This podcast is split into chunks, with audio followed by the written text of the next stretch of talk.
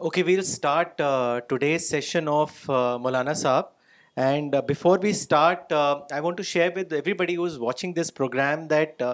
today we are honored and privileged with the presence of a very important and a spiritual personality, Imam Farooq Saab from Boston. Imam Farooq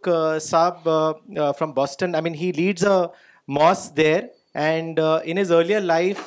he was uh, a singer,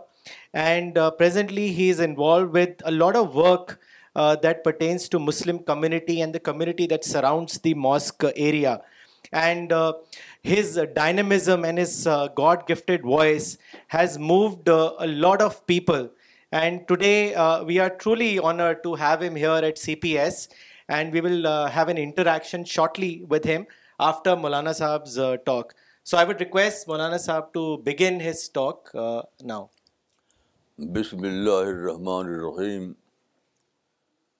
وصلی اللہ علیہ نبی الکریم ربش علی صدری ویسر علی عمری وحل القد تم السانی یب کہ اس وقت میں پرافٹ آف اسلام صلی اللہ علیہ وسلم کو لے کر کچھ باتیں عرض کروں گا دیکھیے آپ جانتے ہیں کہ prophet of Islam seven century A D میں مکہ میں آئے اس وقت مکہ فل آف پرابلمس تھا کیونکہ خود کعبہ میں تھری ہنڈریڈ سکسٹی آڈرس رکھے ہوئے تھے جس کے معنی ہے کہ practically Kaaba was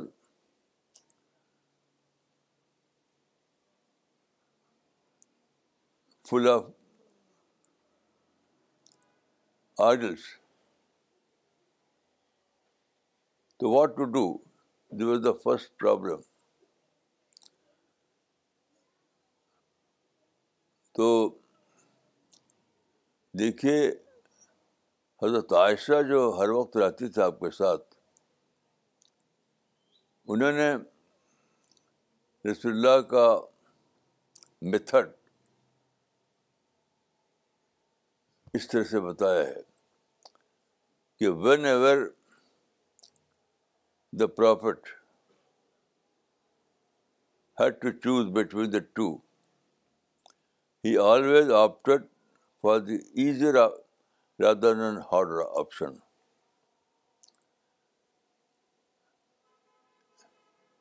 یہ رسول اللہ کا مستقل میتھڈ تھا میں نے وہ بہت سوچا اس پر رسول اللہ کے لائف کو لے کر جو لائف آپ کی ہے بکہ میں مدینہ میں اس کو لے کر میں نے سوچا کہ وہ کیا تھا ایزیئر اور کیا تھا ہارڈر تو میں نے یہ جانا کہ کوئی بھی سچویشن ہو کوئی بھی سچویشن ہو چاہے مکہ ہو یا دنیا کا کوئی بھی پارٹ تو ہر طرح دو چیزیں ہوتی ہیں پرابلم اور ساتھ ساتھ اپرچونیٹیز ایسا کبھی ہوتا نہیں کہ پرابلم ہو اپرچونیٹی نہ ہو ہمیشہ ایسا ہوتا ہے تو رسول اللہ کا جو طریقہ تھا جیسا کہ خود حضرت عائشہ نے بتایا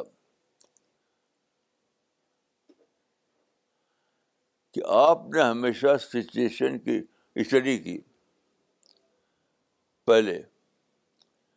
یعنی اپنا کام شروع کرنے سے پہلے اسٹڈی کی جیسا کتاب میں آتا ہے کہ شروع کے تین سال آپ نے سیکرٹلی کام کیا یہ سیکرٹلی نہیں تھا اٹ واز ناٹ سیکرٹ کام حقت میں آپ تین سال تک اسٹڈی کرتے رہے کہ کیا ہے عرب کیا ہے مکہ تو تین سال جو آتا ہے کہ رسول اللہ نے سیکریٹلی کام کیا کوئی سیکریٹ نہیں تھا آپ تین سال اسٹڈی کرتے رہے کہ ان امریکہ کے مکہ کے سچویشن عرب کے سچویشن کے مطابق وہ جو فارمولہ ہے اس کو میں یہاں کیسے اپلاؤں کیسے اپلائی کروں وہ فارمولا تھا کہ ان مال اوس یسرا یہ فارمولا تھا ان نہ مال اوس یسرا اس کا مطلب یہ ہے کہ with every hardship there is ease with every hardship there is ease یعنی اس کا مطلب کیا ہوا وتھ میں difficulty there is a opportunity یہ اللہ کا پیدا کیا ہوا نظام ہے یہ اللہ کا پیدا کیا ہوا نظام ہے کہ جب بھی کہیں تم دیکھو کہ وہ ہارڈ شپ ہے تو ان ایڈوانس یہ سمجھ لو کہ ہاں ضرور کوئی نہ کوئی اپرچونیٹی موجود ہوگی تو ignore the problem avail the opportunities یہ فارمولہ ہوا رسول اللہ کا فارمولہ یہ ہوا کہ ignore the problem avail the opportunities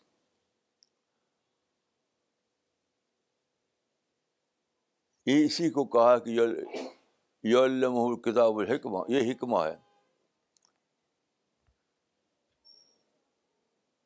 حکمہ means wisdom تو وزڈم یہ ہے کہ جس سچویشن میں تم اپنے آپ کو پا رہے ہو اس سچویشن میں ڈسکور کرو کہ کیا ہے ڈفیکلٹی اور کیا ہے اپرچونیٹی تو ڈفیکلٹی کو اوائڈ کرو اور اپرچونیٹی کو اویل کرو تو آپ نے بہت ہی مائنوٹ اسٹڈی کی مکہ کے حالات کی تو آپ نے دیکھا کہ مکہ میں اگرچہ اس وقت جو لوگ ڈومنیٹنگ پوزیشن میں تھے وہ مشرق تھے آرڈل ورشپر تھے تو انہوں نے یہ کر رکھا تھا کہ ان کے لیے وہ بزنس تھا یعنی آرڈل ورشپ ان کے لیے بزنس تھا کیونکہ آپ جانتے ہیں کہ مکہ میں کوئی اگریکلچر نہیں تھا کوئی ہارٹیکلچر نہیں تھا کوئی بزنس نہیں تھا تو ان کا ذریعہ ان کی ارننگ کا ذریعہ کیا تھا لوگ آتے تھے کعبہ کعبہ کی جو تھی وہ مارکیٹ بنا بنی ہوئی تھی وہاں پر خرید فروخت ہوتی تھی تو لوگ آتے تھے اپنے بتوں کو چڑھاوا چڑھا چڑھاتے تھے اپنے بتوں کو پوچھتے تھے اس کی وجہ سے وہاں پر ایک بزنس چلتے تھا چلتا تھا بزنس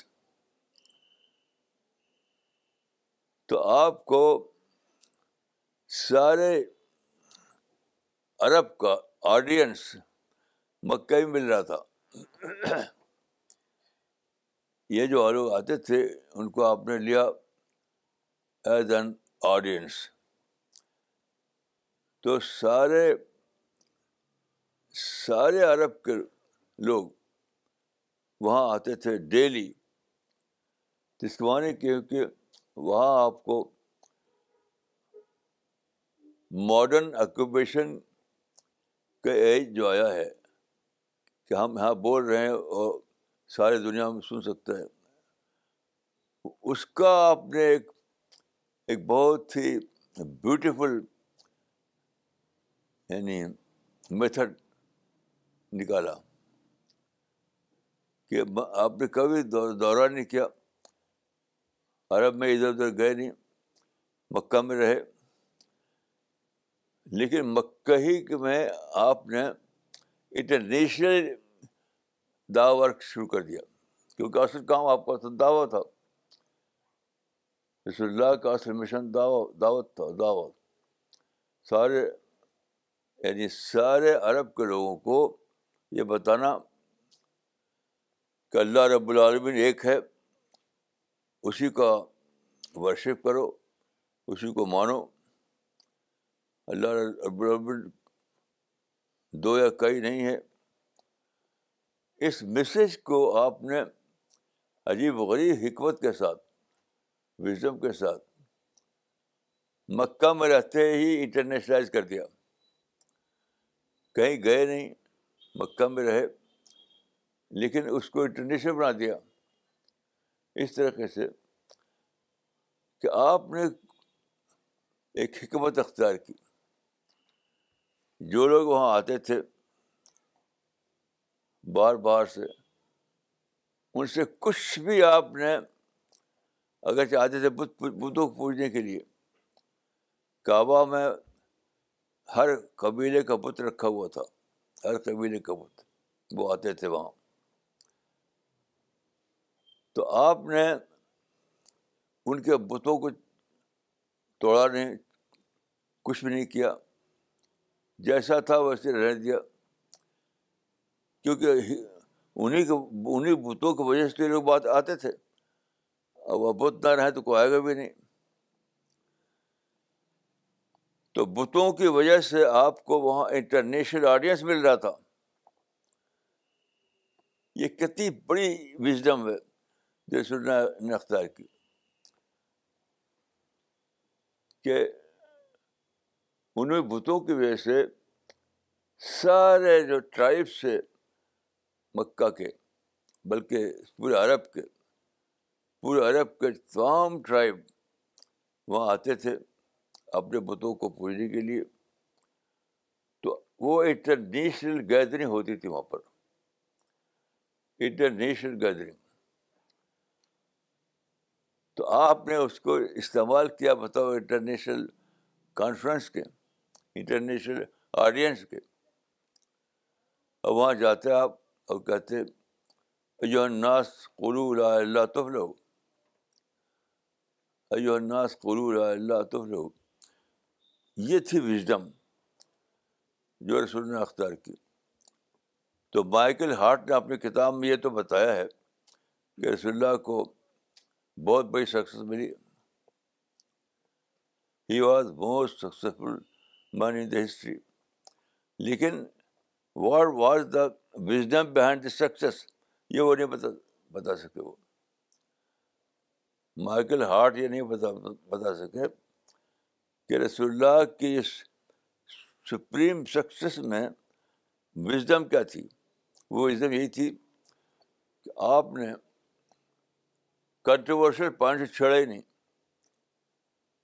کنٹروورشل پوائنٹ سے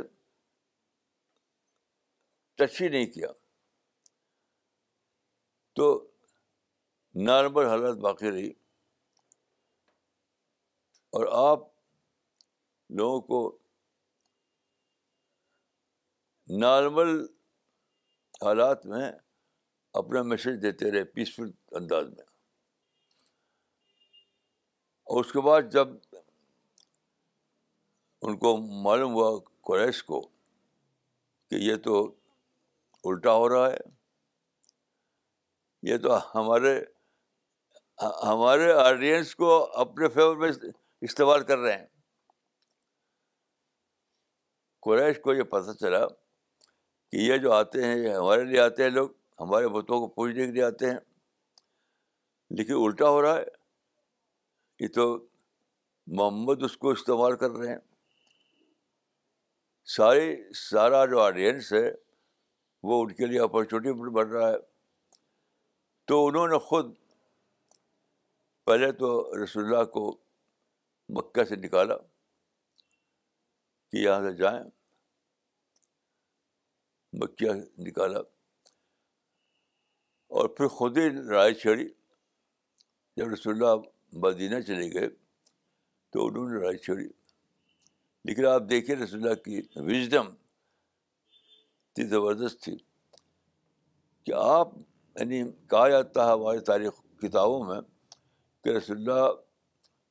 کے غزوات کی تعداد ایٹی فائیو ہے eighty five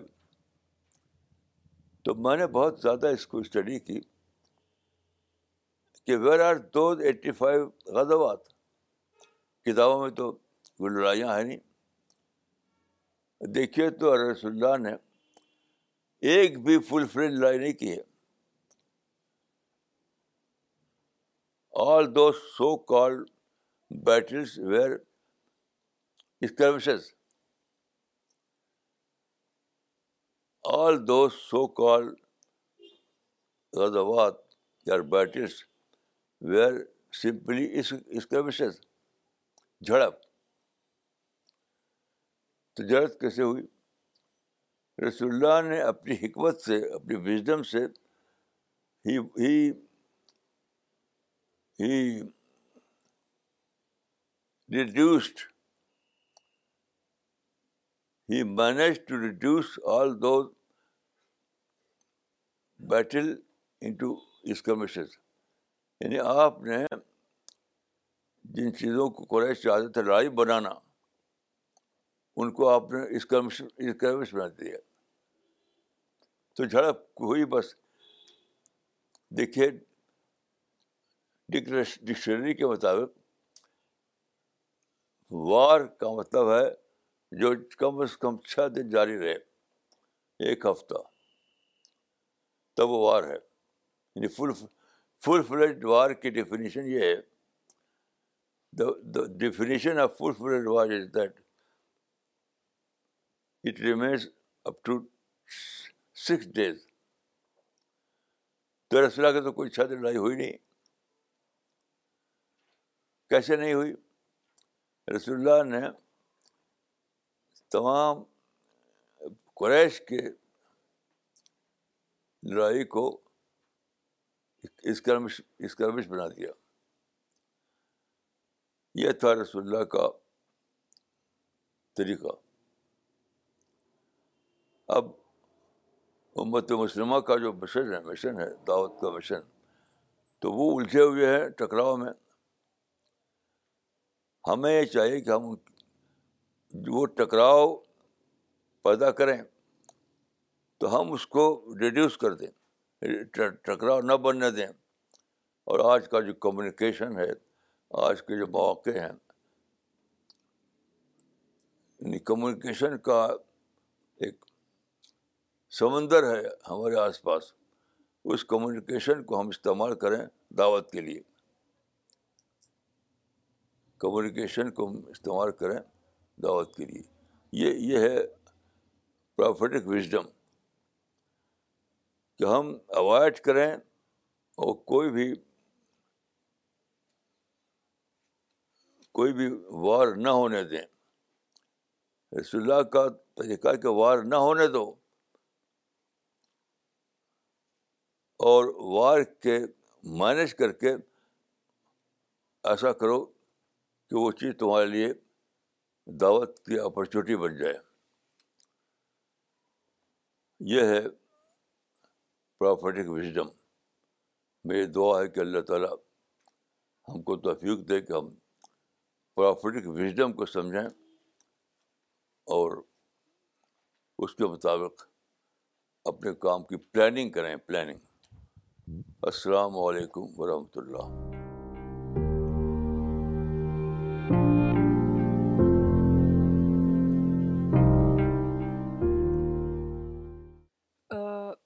Spoke today about uh, the method of the Prophet, or uh, the policy that the Prophet used in spreading his mission when he came to Arabia in the 7th century. So Maulana began by telling us that uh, the Prophet came to Makkah at a time in the 7th century when Arabia was full of problems. And one of the most important, uh, one of the biggest problems confronting Makkah or Arabia at that point in time was that the Kaaba, which is the house of God, had 360 idols placed in its premises. So this was a huge problem for the Prophet, because the prophetic mission was a mission of monotheism, or the mission of one God. So what was the policy of the Prophet? What did the Prophet do to resolve the situation or the problem that he confronted with? So uh, Maulana told us uh, that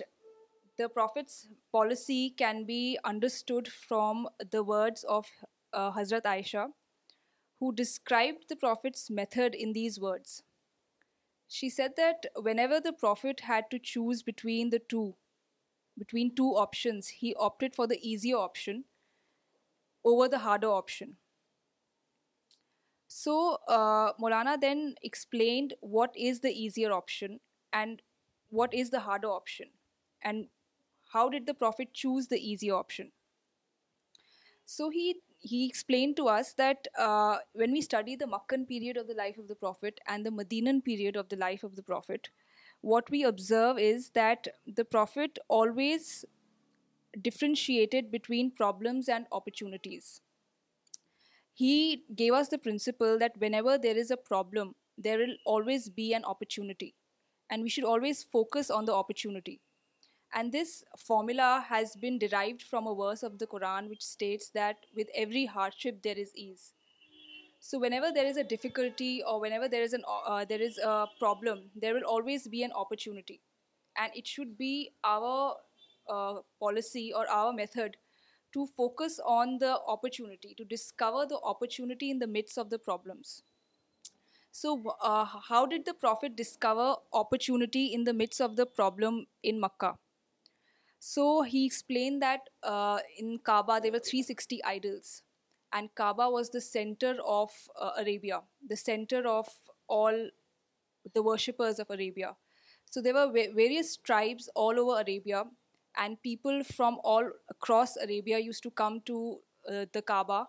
because their idols were placed inside the Kaaba and they would pay obeisance to their idols. So they would flock to the Kaaba round the year. So what did the Prophet do? The Prophet did not clash with the people who came there. The Prophet did not go out and break their idols. But the Prophet did something very wise, extremely wise. He utilized the gathering that had collected over there to pay obeisance to their idols as an audience. He utilized all those people as an audience to convey his message uh, uh, of monotheism. So uh, this is a very important teaching which the Prophet gave us. And uh, Maulana said that the Prophet internationalized his message in this way, because many people, he did not travel anywhere outside Makkah. He did not go to places outside Makkah in uh, different parts of Arabia. Rather, he stayed in Makkah, and all those people who came to Makkah, to the Kaaba, to pray there and to worship their idols, he used them to transmit his message, to spread his message.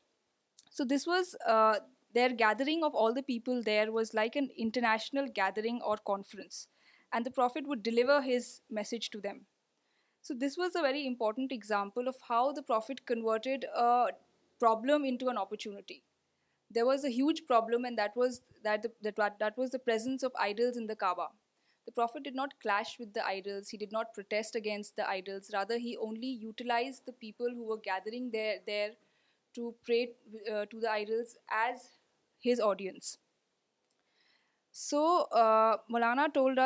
has told us that this is the mission of Muslims. And the mission of Muslims is to avoid confrontation. Muslims should not confront anybody. Rather, whenever there is a situation of confrontation, they should reduce that confrontation into an opportunity for peace. They should maintain normal relations with other people and do dawah work with them. So uh, he says that today the mission of the Muslim community is to utilize the various means of communication and to do global dawah work. That is uh, the main mission of the Muslim community, and they should not engage in any kind of confrontation.